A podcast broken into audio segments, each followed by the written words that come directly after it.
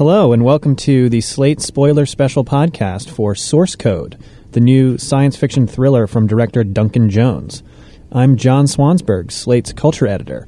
I'm sitting in today for Slate's film critic Dana Stevens, who's the usual host of Spoiler Special. Dana is on vacation this week, the lucky duck. Joining me today is Slate's senior editor, Josh Levine. Josh, hello. Hey, John, and this movie is just so important that we couldn't wait for Dana to get back from vacation. That's exactly right. Source code must be discussed, uh, it must be hashed out. Uh, so let's get right to it. There's, there's a lot to talk about. So I wanted to start by asking you do you understand the basic premise of this film? And if so, can you explain it to me? That's an intense question. So, my understanding of the basic premise of the movie is based on the Wikipedia summary that I copied and pasted onto this piece of paper that I'm looking at. Um, what, a, what, did the what did the wisdom of the crowd tell you?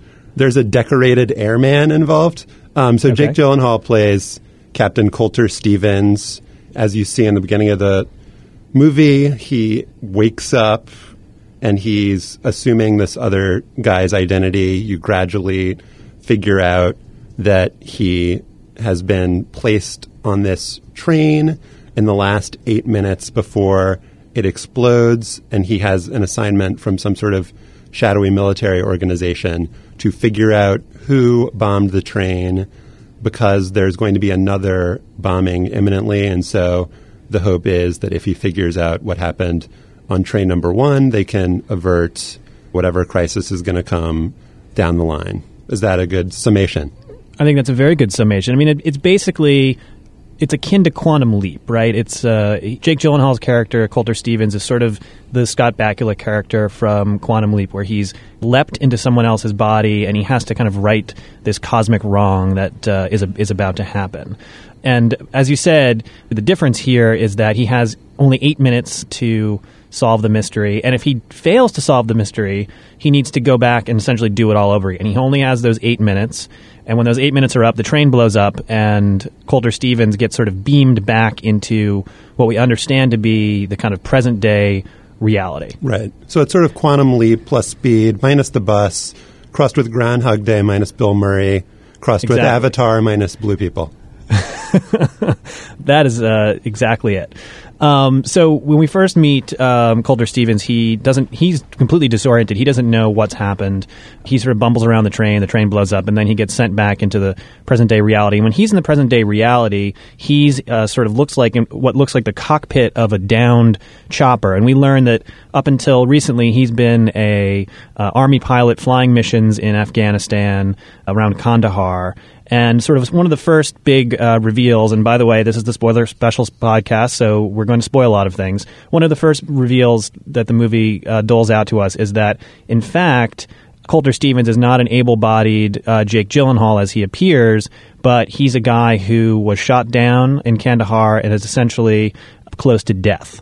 And and what I one another question I have for you, Josh, and I completely don't know the answer to this is one thing that the movie fails to ever posit is why Colter Stevens is the one who is been tasked with trying to stop this terrorist attack. It's not at all clear to me why it has to be him and not someone else. Like why why would only a guy who's been shot down in Afghanistan be equipped to travel to this alternate reality in order to uh-huh. solve this crime? Do you have a do you have a guess at that? Well, I feel like it wasn't necessarily his training in Afghanistan in particular, I feel like a couple things. The sort of backstory and information in this movie is dribbled out very sporadically and, you know, not in tremendous detail. So I think there's some guesswork here, but I think the right. fact that he was in combat would perhaps equip him to deal with this very intense situation. But also, I feel like the Jeffrey Wright character, who's sort of the mastermind of this source code program, says at some point that the guy he's inhabiting, out of all the candidates on the train, like he was the closest match for the Gyllenhaal characters, like synaptic pathways or something. Right. So maybe they did some sort of scan of all the like nearly dead soldiers they had. and all of the people on the train, and these two linked up, up. Yeah, linked up on the slot machine. That makes sense. Although it's still unclear why you have to be a you know stump of a injured military veteran to, to partake in this? Why couldn't an able-bodied private from Camp Lejeune qualify? That, that was never explained. And one thing that we sh- we haven't actually gotten into that we should we should discuss and perhaps lightly mock is the whole idea of what's going on here. So essentially, when Colter Stevens sort of beams onto that train, he's not technically time traveling in the way that Scott Bakula was in Quantum Leap. As uh, the Jeffrey Wright character explains, what he's doing, and I don't completely understand this, is he's sort of entering the last eight minutes of the train ride as remembered by the guy whose body he's inhabiting because in the moments after death, the brain actually lives on, similar to the way a light bulb will maintain a sort of glow after you've switched it off. And in those last seconds, I guess they were able to find the body of this poor soul who Gyllenhaal inhabits when he gets on the train and, and sort of capture that sort of momentary afterglow of, of brain thought. And in addition to having the brain live on for a moment after death, what is remembered – by the brain at that time is just the last eight minutes of your life. So that is all explained in sort of impossibly quick exposition by yes. Jeffrey Wright. I was I was scribbling madly on my notepad trying to get down exactly what he was saying, but that's where we get the, the eight minutes. Did I did I get that right? Yeah, he says it's not time travel, it's time reassignment. That's right. like one of his little pithy phrases. But yeah, this comes sort of in the middle of the movie. It's one of these very kind of awkward moments of exposition that you have to have in a movie like this where Jeffrey Wright is ostensibly explaining this to the Jake Gyllenhaal character, but he's actually just explaining it to the audience for several minutes in a row.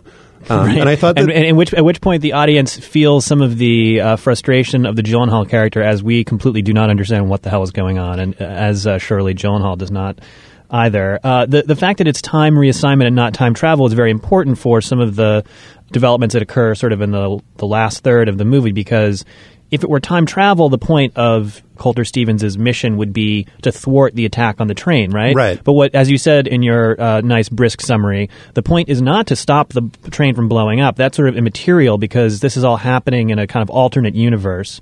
What he needs to do is figure out who the bomber was, and for some reason, Colter Stevens' handlers happen to know that the bomber is on the train.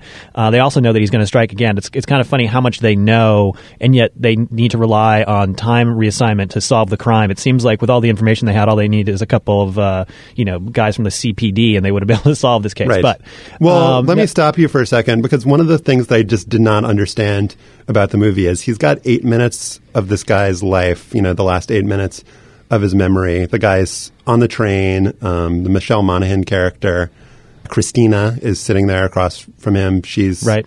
like his companion. I'm imagining that this guy in the last eight minutes of his life did absolutely nothing extraordinary interesting. He was just sitting there, maybe talking to his friend. You know, who knows? Maybe got up and got uh, something from the in train Dunkin' Donuts. Uh, right, that, the, the, most implausible detail of the whole movie.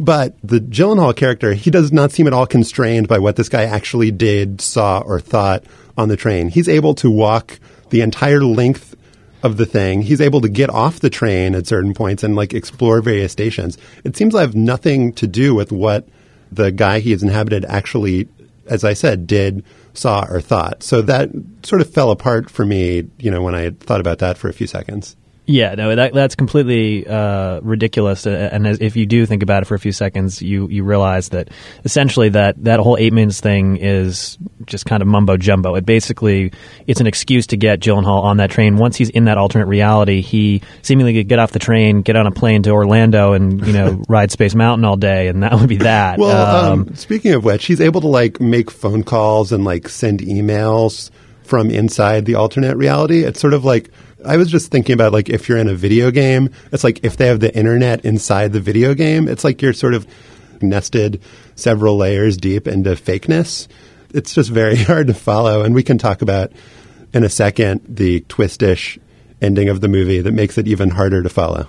Right. Yeah. Well, why don't we why don't we do just that? So over the course of the sort of middle part of the movie, we, are essentially what's driving the plot is the attempt to find the bomber. There's a, as you, as you said, it's sort of like Groundhog Day. We kind of keep replaying the same day or same eight minutes of a day on this train, and Colter Stevens sort of makes several kind of boneheaded attempts to solve the crime. He, he sort of beats up several different passengers who prove to be actually completely innocent uh, before stumbling upon who the actual bomber is.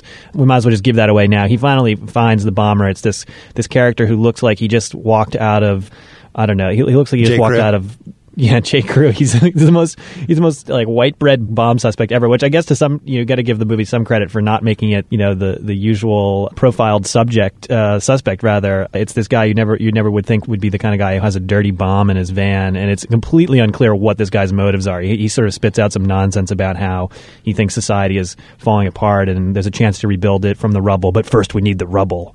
And so that sort of finding of but the first of the we need bomber, cardigans, mini cardigans.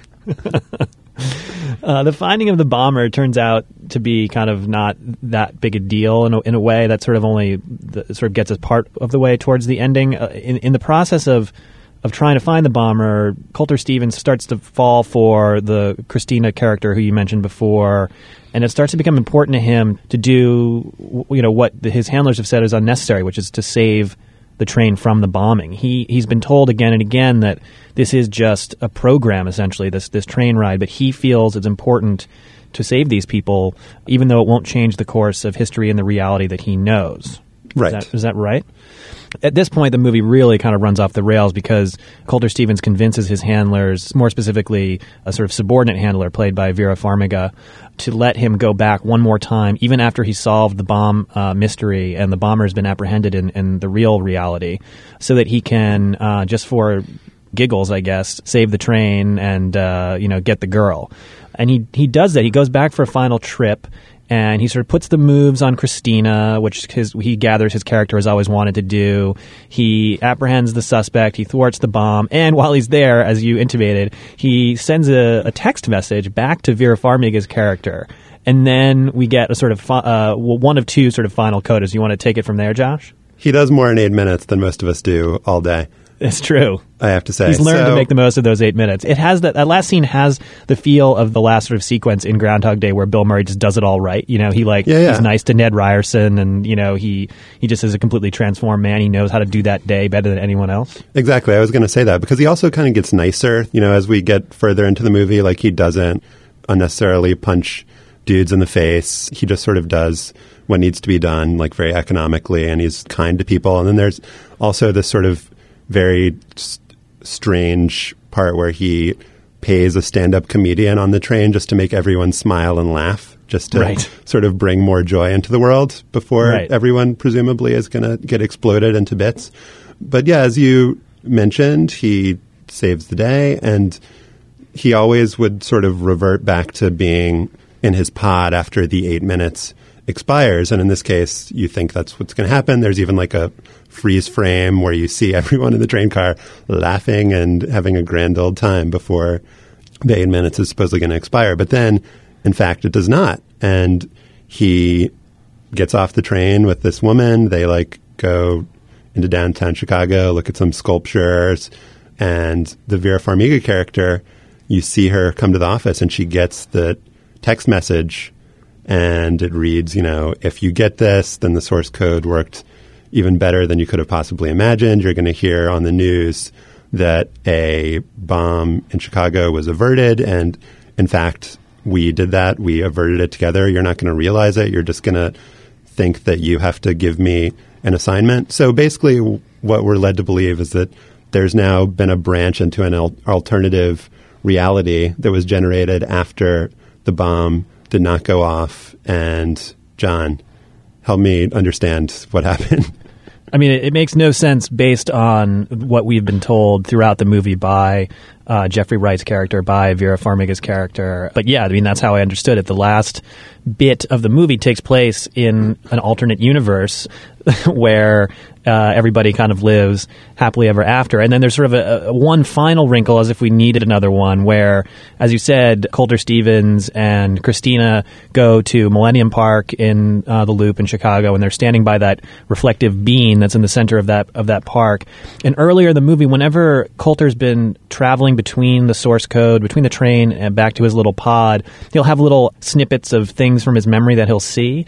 And one of the things he sees again and again is a little is a moment of imagining Christina standing in front of that that bean sculpture. And so there's a sense at the end that he's having deja vu that he always knew somehow that this was going to happen, that there was going to be an alternate universe, that this was going to be his fairy tale ending, and it just makes no sense. I mean, it leaves you walk out of the Well- movie essentially with that picture in your mind, He and it's also just like sees the image of the guy he's been inhabiting when he looks into the bean. So you're left to think that somehow his consciousness is commingled with his other guys, like in a sort of being John Malkovich sort Right. of deal. Like you don't know. And we should emphasize that he's like basically dead in this tube for the entire movie. And when you see it at the very end, he's basically like just a torso, like just a nub with like an exposed brain. Right. Um, I don't know if we emphasize that enough. Like, the, Yeah, I think we. the- I think we should have sort of mentioned that more. Yeah, he got he got really beat up in his last uh, firefight in that was a Afghanistan. bad He- firefight. Yeah, I mean, he he went down with the ship. But he supposedly, you know, throughout we're told that he's a very, you know, heroic soldier. But he clearly sacrificed himself for his, you know, platoon mates. And uh, there's basically very little left of him. And so, yeah, we don't really know. Is this all happening in the sort of uh, barely there mind of Colter Stevens as he exists in that pod? Has he sort of fully melded his consciousness with this other guy, uh, Sean Fennessy, the name of the guy he inhabits on the train, and now he sort of exists in this alternate universe, which by all rights, even by the movie standard, shouldn't exist. It, it's mind-boggling in a in a in a bad way. Uh, unfortunately, it's not the kind of mind-blowing experience where you want to kind of go out for coffee with whoever you saw the movie with and, and sort of hash it out. It, it feels like the kind of thing that just sort of falls apart the second you really dwell on it. Well, here's my question for you. Like in the moment, I enjoyed the movie. I enjoyed the action sequences, the stuff on the train. The you have eight minutes conceit kind of worked for me. The the mm-hmm. Groundhog Dayishness of it. So my question is, did we even really need the sci-fi time travel bullshit part of the movie, or could it have worked just as a claustrophobic one setting action movie? The trouble is, how do you get the repeated doing the same eight minutes over and over again without some level of science fiction?